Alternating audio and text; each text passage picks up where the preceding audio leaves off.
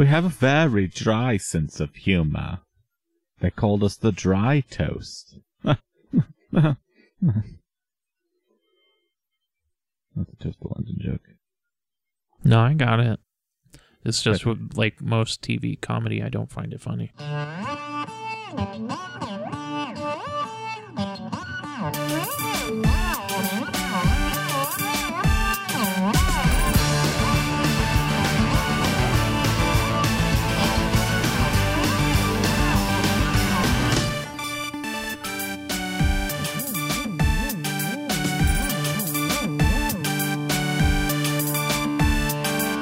Hey, welcome to Double Issue. I'm Daniel. And my name is Quentin Pongratz. That is correct. And this is Double Issue. Wah, wah, wah, wah, wah. Contest winner time. What? Air horn, air horn, air horn. That's what I did. I know. I, I was joining in with my own air horns. But yeah, we're doing our contest story today. And this show, usually we tell short stories and then we do some world building about those short stories. But today, we're letting somebody else do the hard work. Yeah. Who is our lucky winner? That would be, drumroll please. The winner is Jeff Provine. Woo!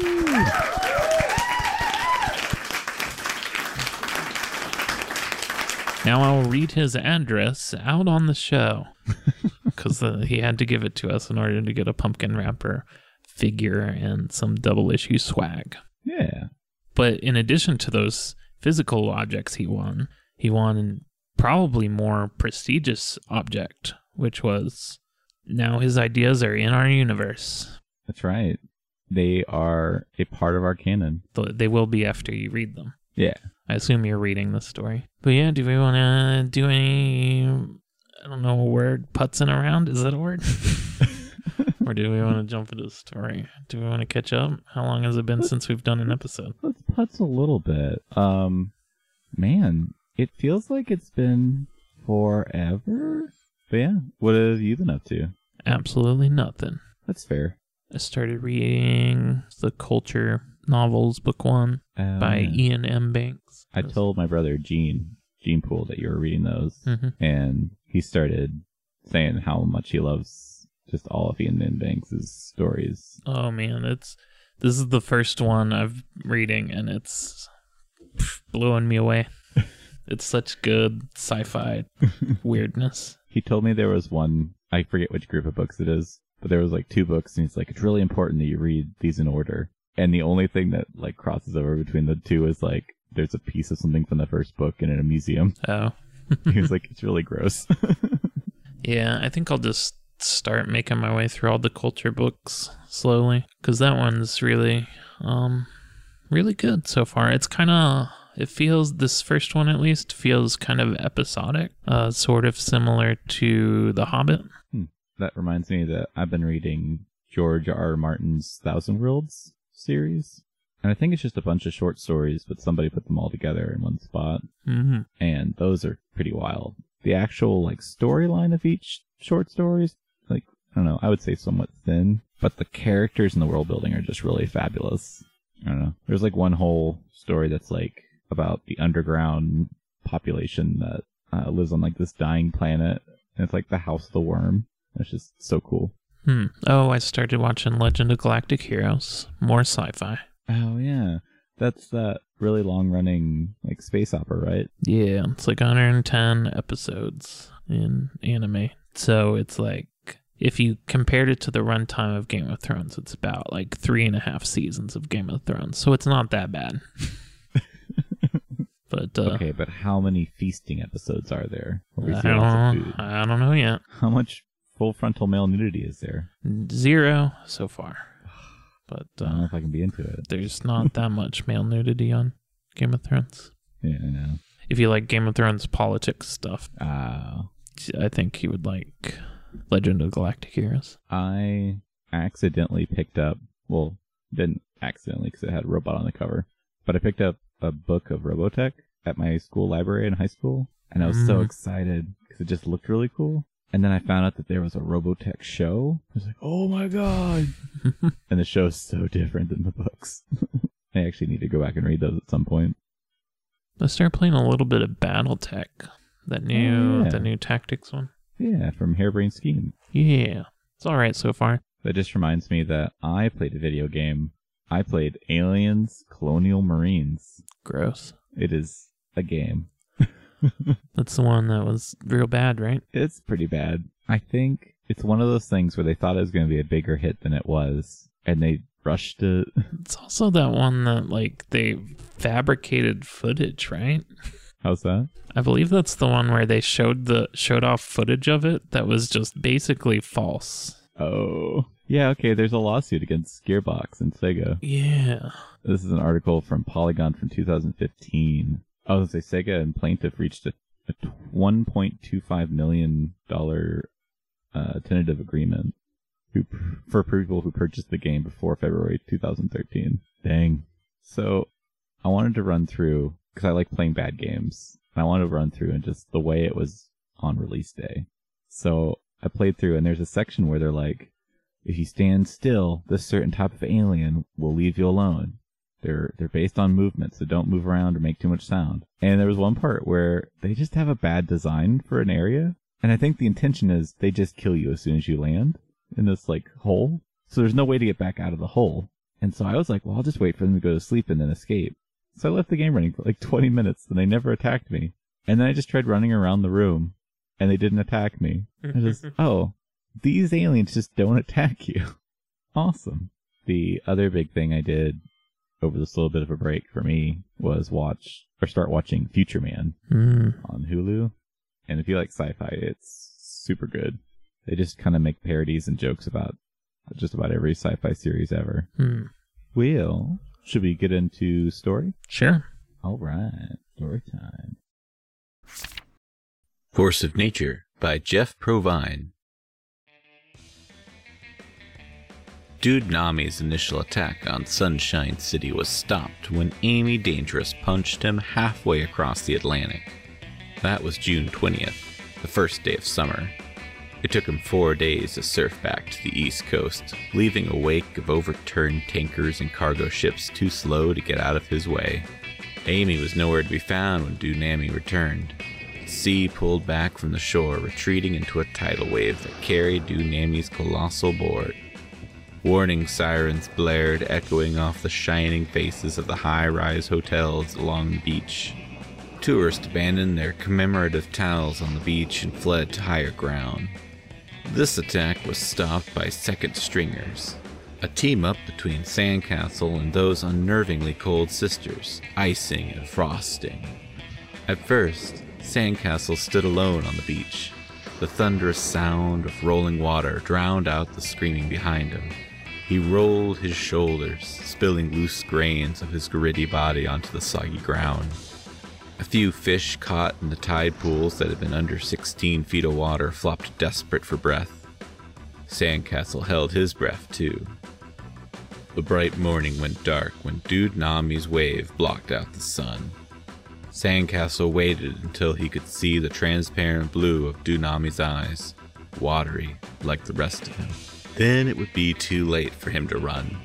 Sandcastle let out his breath and brought down his arms from his sides. The ground shook. Cracks in the sand appeared in long rows. Then the ground pushed up, creating a mile long wall as tall as Dunami's wave. Sandcastle rode it upward, coming to eye level with the sinister surfer. Dude Nami just grinned. His wave crashed against Sandcastle's wall. Spray soaked Sandcastle's face. His ears were flooded with a booming din. He flexed his arms, focusing his telekinetic will through his body to hold the sand in place. Be firm, he thought to himself. Although he may have said it out loud, he couldn't be certain. He did hold firm. The roar of water eventually turned to ringing in his ears. The blinding spray subsided. When he could see again, the ocean was flat, so still it was glassy. In the center, Dude Nami sat on his board. His clear face was blank. He didn't look so big from far away. Then he threw a shaka sign with his thumb and pinky and laughed. Let's do it again, bro. He jumped to his feet. The water pulled away from the shore again, grumbling and hissing. New cracks and flopping fish appeared while it piled into a growing mound under Dude Nami's board.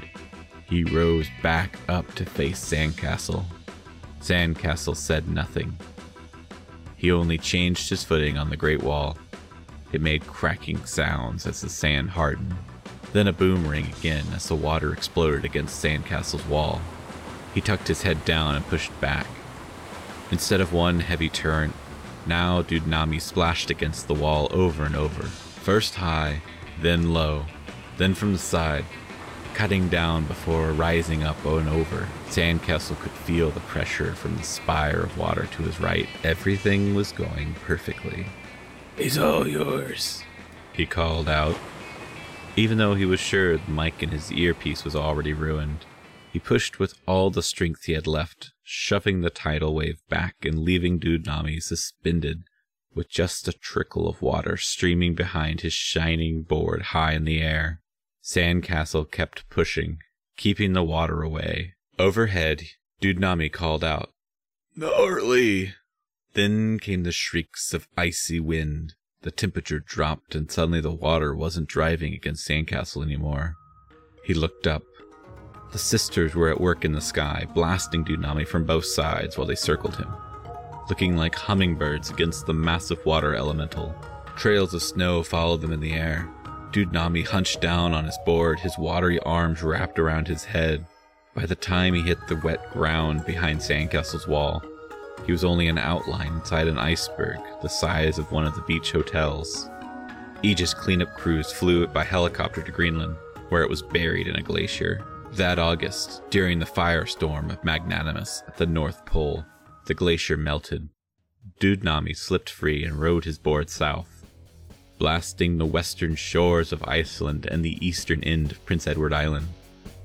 He circled at the Tropic of Cancer, then headed straight towards Sunshine City with the rising sun.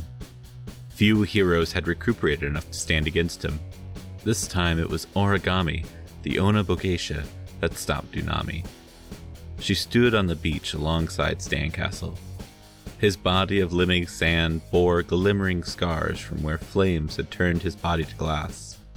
Origami shined her samurai armor, folding and refolding to buff out the black scorch marks that Magmanimus's volleys of lava had made. They watched the water recede, building to a mound on the horizon. I thought we had him last time, Sandcastle told her. Origami nodded. You did, but Magmanimus proved more powerful than anyone anticipated. We beat him then, Sandcastle said. What's our plan now? We'll know how to act when the time comes. She heard him grind his teeth, a sound like gravel. I like having a design in mind before we start. Origami folded her arms. What would you do? Sandcastle's shoulders made a scraping sound as he shrugged. I could build a wall again. That seemed to slow him down at least. Too bad all of these ice powers are tagged Demon in the Antarctic to rebuild the ice cap. It's important work. Still, they could lend us a couple to freeze him again. Would he fall for the same trap? Maybe. Maybe not. The trick was getting him away from his wave. It's hard to do anything to him with that much water behind him.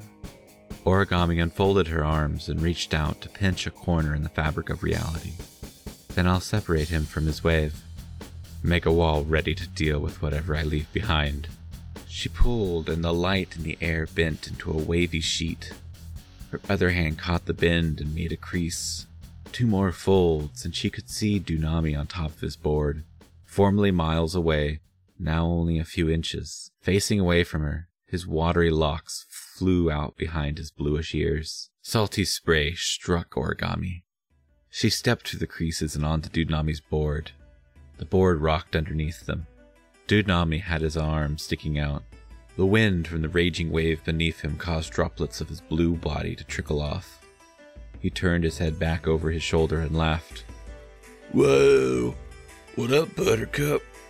Origami stood as tall as she could, still barely coming to Dude Nami's knee. I've come to ask you to stop. She looked beyond him. The line of hotels glittered in the morning light. Beach was growing into a towering wall of dull brown and gray between them. Huh? This guy again? Dude Nami muttered. No worries. We just need to get a little higher. He leaned back and dropped into a crouch. The board's nose rose up, the water pressing underneath it. Origami slipped and had to grip the side of the board to stay on. You doing all right back there? Dude Nami called. I bet you're gonna try to wreck the party, but you're pretty chill, so I'm wondering what exactly you're gonna do. Origami placed her hands on the hilt of her katana. I'll do what I must, Dude Nami snorted. Super chill. You know I'm made of water, right? Then he elbowed her in the nose to knock her off the board. Origami plunged into the swirling mass of water beneath them. Sea water forced its way into her pointed face mask and she choked. The world spun in flashes of blue and green. She squeezed her eyes shut and folded the water around her mouth, bringing bubbles together for a breath of air. She took it in and then coughed it back out. That would be enough for now. Origami reached toward her feet and folded again, falling through the crease into the air in front of Dude Nami. Then she folded a sliver of gravity, redirecting it above her head to levitate herself. The surfer's watery eyes went wide and his mouth fell open. He said something, but all Origami could hear was the roar of water. She grabbed air with one hand and twisted and redirected the gravity with her other, gliding and bending along a swath of space. Dude Nami spun on his board, but the momentum carried him through. The rest of the tidal wave rode on momentum beneath the bend, crashing into Sandcastle's wall. Jets of spray shot high into the air, and then they fell back onto the tousled ocean, thick and brown with churned up mud. You're really harshing me, he told her. Origami folded her arms, pulling gravity close. I protect the city, he scoffed. Whatever. Those punks have no respect for the sea, man. Trashing up the beach, wrecking the view with their gunky hotels, choking fish with plastic cups. I'm gonna teach them they can't own the shore. You have to live with it. He climbed onto his board. Origami shook her head. I cannot allow your methods. It's happening, babe, he said with a shrug. Then he smiled. Surf's up. The water trembled beneath his board and rose into a new tidal wave. He soared into the air. The force of the water threw Origami backward. Stop! Origami yelled after him. Not in a million years. Origami sighed. So be it. She let go of gravity and let herself fall. She somersaulted into a dive, folding the space in front of her until she was again above Dunami. He didn't even see her before she tackled him off his board. They fell together. Dunami squirmed in her grip. She moved like a contortionist to grab his arm into a leg lock and free her hands to pinch the air. It was a clumsy fold, but she had an entire continent to aim for. When they went through the fold, Antarctic cold slammed into her body even before the snow did.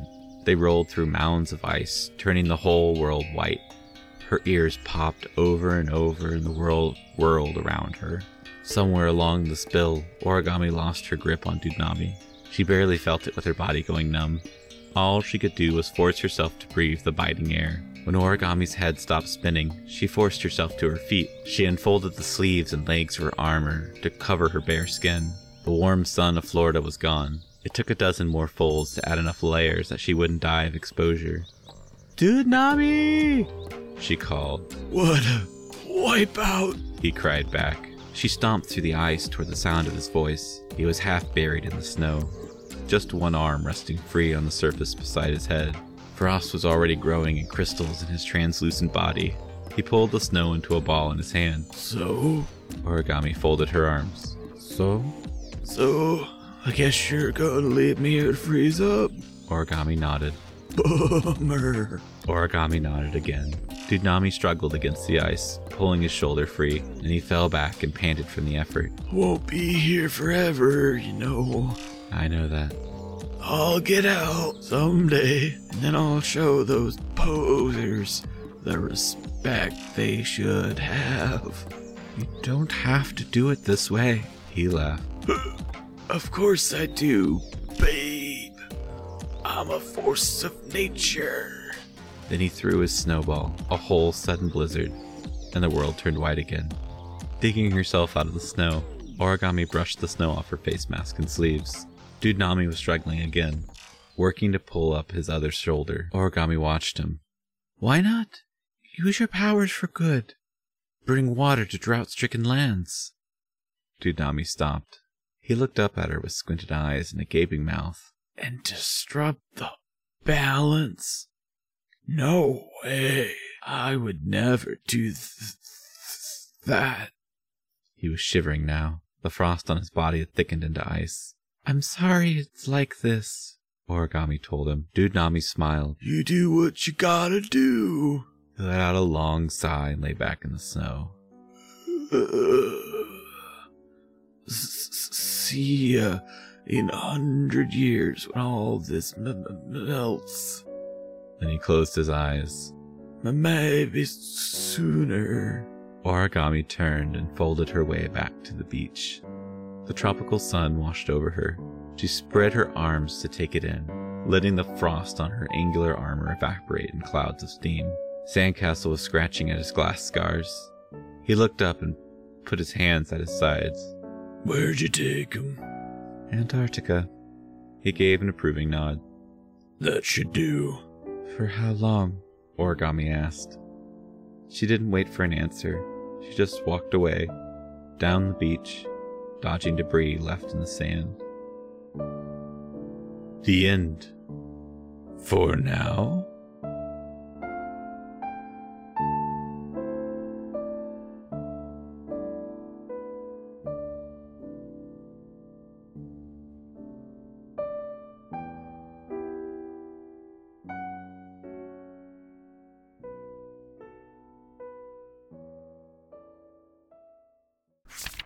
This was the world premiere of Force of Nature. That was the title. Yes, Force of Nature. Yeah. So we had a lot of introductions in this episode, in this show. Yeah. Blah. So- in this story. Someone wanted to make their mark on our universe, it seems. yeah. They added a whole city. So Sunshine City's a place now. Yeah, we've been real loose with the geography in our world. City, like making places. Yeah. We've just been kind of vague on a, at least I have on a lot of my locations have been like, well, it's a forest, it's space, but we get a Sunshine City. Which I think it's in Florida. And I think that's an actual Oh, is it a real city? place. Oh, it's a nickname for a real place. Okay. But yeah, St. Petersburg, Florida is nicknamed Sunshine City. Hmm. Then we get some, we get uh, one old character for sure, Sandcastle. Are any of the others ones we've talked about? Sandcastle is ours. Yeah. Is that real? You joking with me? No, I thought that was from the villains episode. This is a hero, though, right? Oh, it was uh the silver one. They're not the silver, the Aqu- Aquafortis. Oh yeah. it had okay. like they're like a water. it had like sandcastle bits in it at some point or something. Oh, okay, okay. I was like, I know what you're talking about, but I they're a villain first. Yeah. This is a whole new set of characters then. They have like a piece of the sandcastle in them or something. Yeah. Whereas this is a sand sand guy. Uh, I was about to say Sandman, but then we would be in a legal dispute with Marvel Comics. Again. Yeah, after Ugh. that sword episode. And with the timing, it sounds like maybe the story started right before Amy takes off, and then this is all happening during the three year absence. Yeah, I was unsure if it was. It seemed to be pointing to that, but it wasn't. Uh, nothing in the text definitively said that was the reason for Amy being gone. But yeah, but yeah, Yeah. Uh, Dude Nami, Dude- the villain of the story. I story. believe it's Dude Nami, Dude Nami. Sorry. so that it's more like Tsunami. yeah. But yeah, Dude bad at Dude Nami is like a, a water elemental Yeah, which I thought was really cool. that rides a surfboard and can control the water. So that's like easy mode on surfing.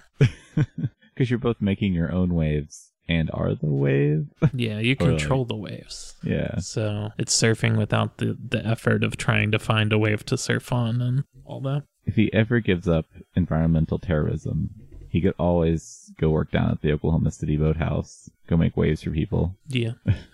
so yeah, we got like a surfer dude. I really got some how the good guy from Moa, Moania. Moana, The Rock.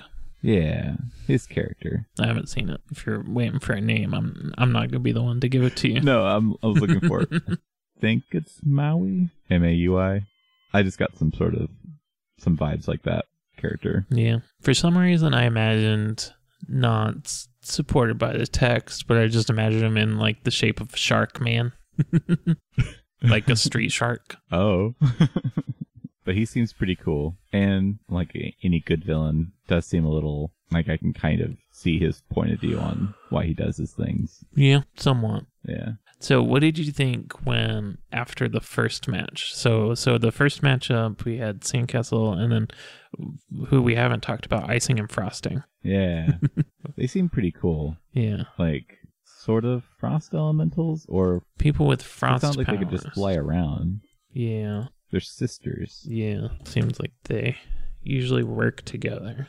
Yeah. So they seem pretty cool. Yeah. So they freeze him, take him to Antarctica. No, they take him to the North Pole or Greenland, near the North Pole, because then Magmanimus, a mouthful of a name. Good luck reading that. Oh, it Magmanimus. takes so many takes. But uh, what what did you think about that? The they just like iced him and just like left him inside. like I mean, this is what we're it gonna kind do. of works. I feel like I like was like, dang, this is cruel. apparently it didn't hurt him. I wonder if he's awake during that. Yeah, I don't know. It, he's like fully made out of water. He's not like a physical person inside with water powers. It's like completely made out of water. yeah, he's not as silent but deadly with like a human form. Yeah. So I wonder if he like kind of became like if he was just like it did seem he was frozen apart from the ice because there was there was like his silhouette in the ice. So it's not like he became the ice. Right. So yeah, I wonder if it slowed down and like you know if it kind of like froze his thoughts or if he was just like sitting there like hmm hmm. You guys will see. I'll get out of here. Well, this isn't my favorite. But yeah, uh, uh, we don't get too much on Magmanimus, but uh, we get a little bit about like it seemed to be like a fiery lava type person, and they were like terrorizing the North Pole. And I think it mentions like one of their attacks later on in the story, like a lava lance or something. It's down where it's talking about uh, Dude Nami was scarred up by. oh yeah. Or was it Sandcastle? Oh yeah, yeah. Sorry, up? sorry. Uh, I just used the wrong name. Sandcastle has got like glass scars, which is really cool. Yeah. So Sandcastle can control sand. I guess we didn't talk too much about them. Is also like Dunami. They don't. They aren't a part of the sand they're controlling. Their their body seems to be this one bit inside of the stuff they're controlling. Yeah. Because because 'cause- otherwise it would seem like you would refresh the the sand, Yeah. but it, it it's not refreshed. It has some glass like burnt up sand glass bits. But it seems like they can control huge swaths of sand since they're able to make a seawall. Yeah, like an earthbender, but also the earth. Yeah. Uh, I guess it doesn't say like lava lance or anything. It says Magmanimus's volleys of lava had made. So what do you think that was about? The that that firestorm that Magmanimus made up at the North Pole? Well, I was wondering about that because is that where we put the robots? No, they were down south. They were in Antarctica. Okay. I don't know. There's got to be something up there. But all the ice heroes are up at the North Pole re- refreezing the caps. So uh, I wonder if like this seems like a little not quite a maybe event level, but uh a big event in the fight at least. Maybe a full event, I don't know. But uh what what about Magmanimus created a North Pole volcano? Maybe they were going to try to like flood most of the world, yeah, start at the top. Like advanced global warming. I will tap this volcano down into Earth's core and suck out all the lava and create a new face for Earth. Yeah. I think that'd be a pretty cool like mini Yeah, event. just like oozing out of the top. Firestorm. Yeah. And I guess we cover every other character. I guess that leads us to uh, origami. Sure it's not origami as I wrote it in the notes. No, origami is really cool. Yeah. They've got like a reality folding power. Yeah. That was so cool. they just fold like their armor to whatever shape or nec- whatever like thing they need necessarily at the time. Yeah. And they were like folding in and out to like make little portals, Yeah, they were like f- pop themselves around. folding space. I think if folding space to create portals and folding gravity in the air to lift things up and everything. Yeah, it was very strange. I like it. Yeah. It reminded me slightly of the character from the anime we just watched. Legend of the Galactic Heroes. Uh, the superhero one. Tiger and Bunny. Yeah, no. Shoot. Trigun. Oh. Shoot, Trigun. Do you mean. Bo- My hero. Boku no Hero Academia. Academia? That's the one. But there's like one of the top level characters who can be flat and they're like a ninja and they just like appear in weird ways. Hmm. But this character's much cooler.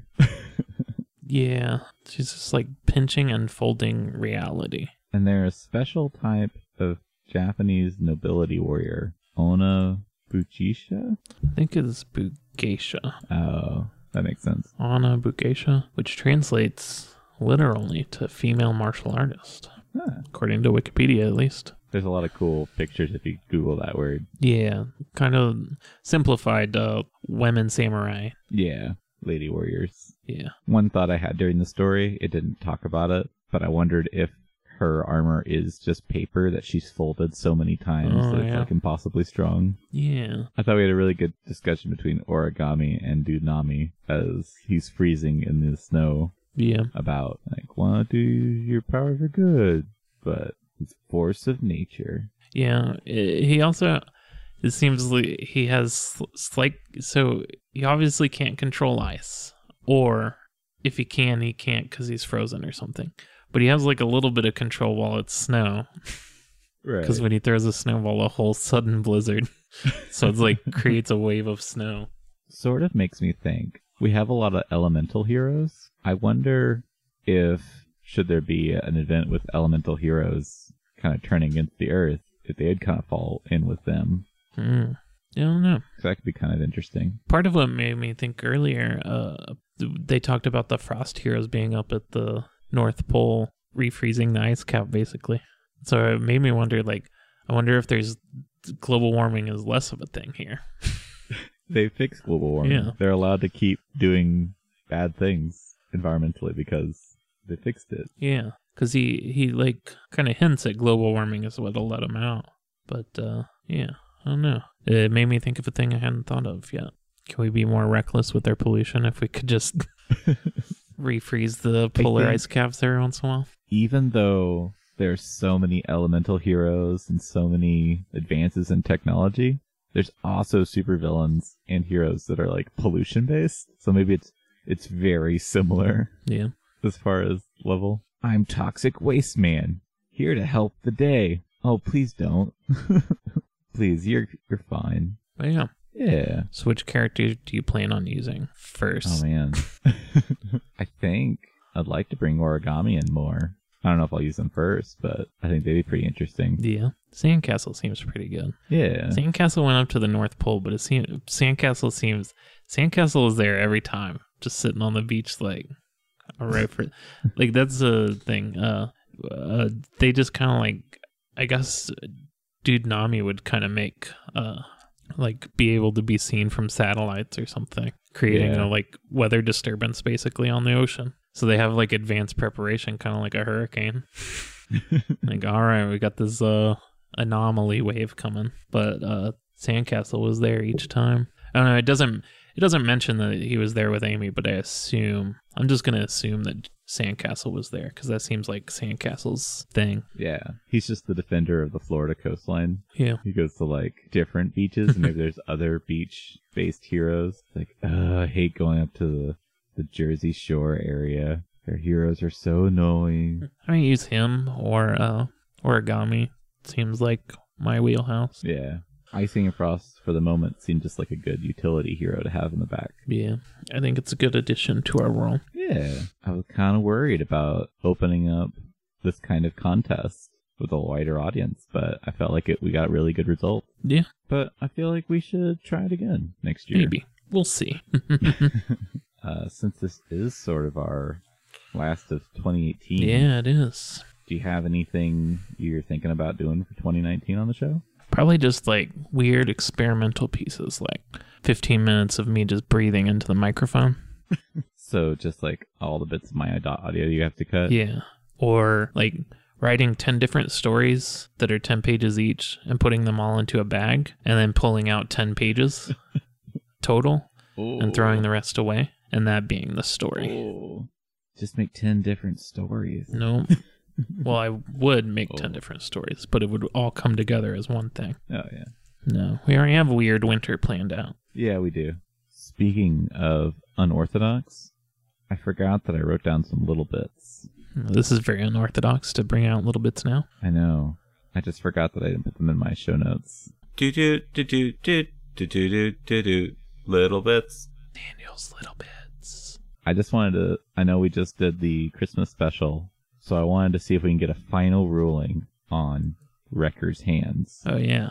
Because re-listening to the Christmas special, we had so many theories about how Well, they he work. seems to be able to launch them. Yeah. So there's some sort of muscle bone membrane. Yeah. I mean, I like the idea that the hands are kind of beefy, but he can, Yeah. like, if he clenches them, they, like, harden. Yeah. Because that seems the most useful from, uh, from an actual perspective. So are the fingers banana fingers that curl up into a ball? Or are they just beefy hands that make big fists and are just not very dexterous? I don't know. I was just imagining a more realistic take on it. Probably just like actual hand, like Oh, it's okay. kind of normal-ish hands. Like he's kind of a beefy guy anyway, so Yeah. a little beefier than is how I saw it actually playing out. But I don't know how silly you wanted to be with the character. Okay. I mean, it's a pretty silly character, so. So maybe just just big old hands. That seems pretty good. Another piece of little bit the Rue we've talked about a little bit. The Guardian hmm. Garth and now Red Mike Yeah. race. I was just gonna little bit that maybe they're a much more common race out in space because maybe it's very common to have them being used as workers in like intense locations. Yeah. Um, oh, and I guess they showed up in one of the other Interstellar episodes. But yeah, so I was just gonna just throw out there that maybe they're not like wholly on one planet. They're more spread out throughout the universe. Oh yeah, and a thing I added to my story, my Battle Maiden story that we didn't talk about because I didn't have it in my story when we were talking about them. Uh, Battle Matron. What do you think of that? Oh. Battle Maiden's uh, mentor, the loss of her mentor, Battle Matron. Oh, this is where I made up a city. The destruction of Star Coast. So those are two things that we didn't talk about in my story that are quite large. Oh, okay. So Star Coast is a city. Star Coast was the city I made up. It's also a coastal city. Oh, and that's all you say about her is that she lost Battle Matron. Yeah. Okay. Man, need to build up some Battle Matron lore Yeah. now. Huh. Cool. Two short notes. I thought, just as a colloquial thing, that maybe capes are public supers. So people that just publicly are registered and maybe publicly do superheroic things. And then masks would be vigilantes that are maybe private and aren't registered. Hmm. So something to play with there. But yeah. That was my little bits I didn't get in. And and I did want to say I've thought about it more since then. No. Um, back in our Spell Squadron world building episode, I, I was Okay. against the idea of a fairy king because it seemed oh, like yeah. it needed a lot of attachment to it in order for it to be a thing. I'm okay with it now. it felt like a large add-on to the universe at the time it was proposed, and now it seemed at, now as the universe is larger, it doesn't seem as large. So Oh, okay. so it seems fine for it to be a thing. So now the joke should be that the fairy kingdom is really tiny. it's like less than like the size of a city or something. Cool. Um, do you have any recommendations for this week? Go watch Legend of the Galactic Heroes. That's all. And then talk about it in our Discord. Or don't. No spoilers. Oh. I was just gonna recommend One Last Job, the RPG we played for the Christmas special. So go check them out. That was a pretty good game. Yeah. I like the the system. Yeah.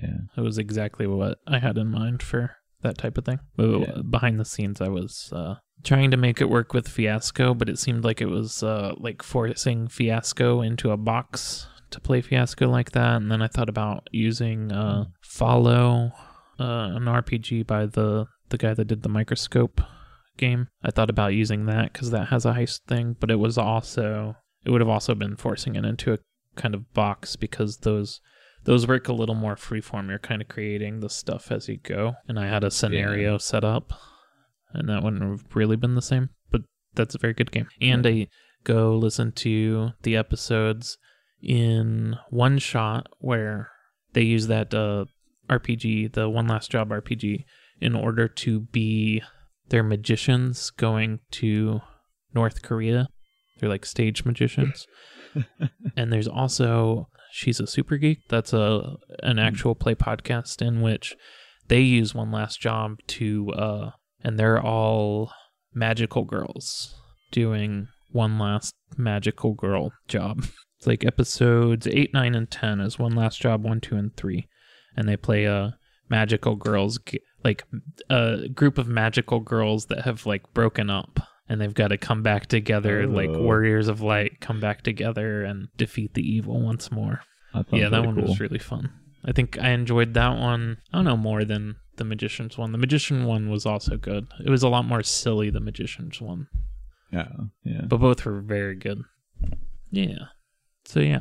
Happy 2018 or if it was not so happy here comes 2019 hope it's better. Like an oncoming train. Just don't stare too long at it coming Yeah. but uh good luck and have fun and we'll see you in another week aka next year Our show art is by Lisa Prather. For Instagrams, instagram.com slash Lisa Prather art or lisapratherart.com. Our emails, double issue show at gmail.com. We're on Twitter. I'm on Twitter. Daniel's on Twitter. You got a whole trilogy at Guare, at Quentin Pongratz, and at Double Issue Show. We got website, Facebook, WordPress, Discord. Come chat with us. Or don't. And then, which license are we under? Are we under CC BY 3.0? Creative Commons by attribution share alike. I don't know what the. Okay. We want people to cite us if they use us, and we want people to, whatever they create with anything we create, also share it in the same manner. Yeah. So make sure we get some credit and make sure you're as equally sharing as us. And you're free Yeah, to yeah. do all that. Make a make a short film. Make a movie, I guess. you can make a movie with all the stuff. Yeah. it. Yeah. Thanks for listening. Or not. Gotti. All right. Goodbye. Bye. Music this week was Free Harmonics by the Free Harmonics Orchestra, Petrichor by Midair Machine, Only Our Footsteps in the Sands, 165 and 3 quarters, also by Midair Machine, Origami by Graham Bole. These songs are from the Free Music Archive. Also this week, Surf Shimmy, Riptide, and Gymnopedie number 1 by Kevin MacLeod from Incompetech. Songs were used under Creative Commons license. For full links to all the songs and sound effects we use in this episode, see our show description. This is such a weird thing. Which one? like on Discord. It just Oh. says she's listening to Spotify, and I can see at what second in Fences by Paramore she's on. Oh. This seems way too personal.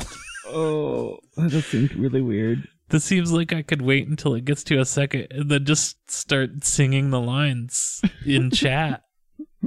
Seems. Could you sync it up? Could you just say, "Play me what they're playing"? Okay. What section is she on? One thirty three. it's gonna play it This back is there. weird. I've synced up my music. That's too weird.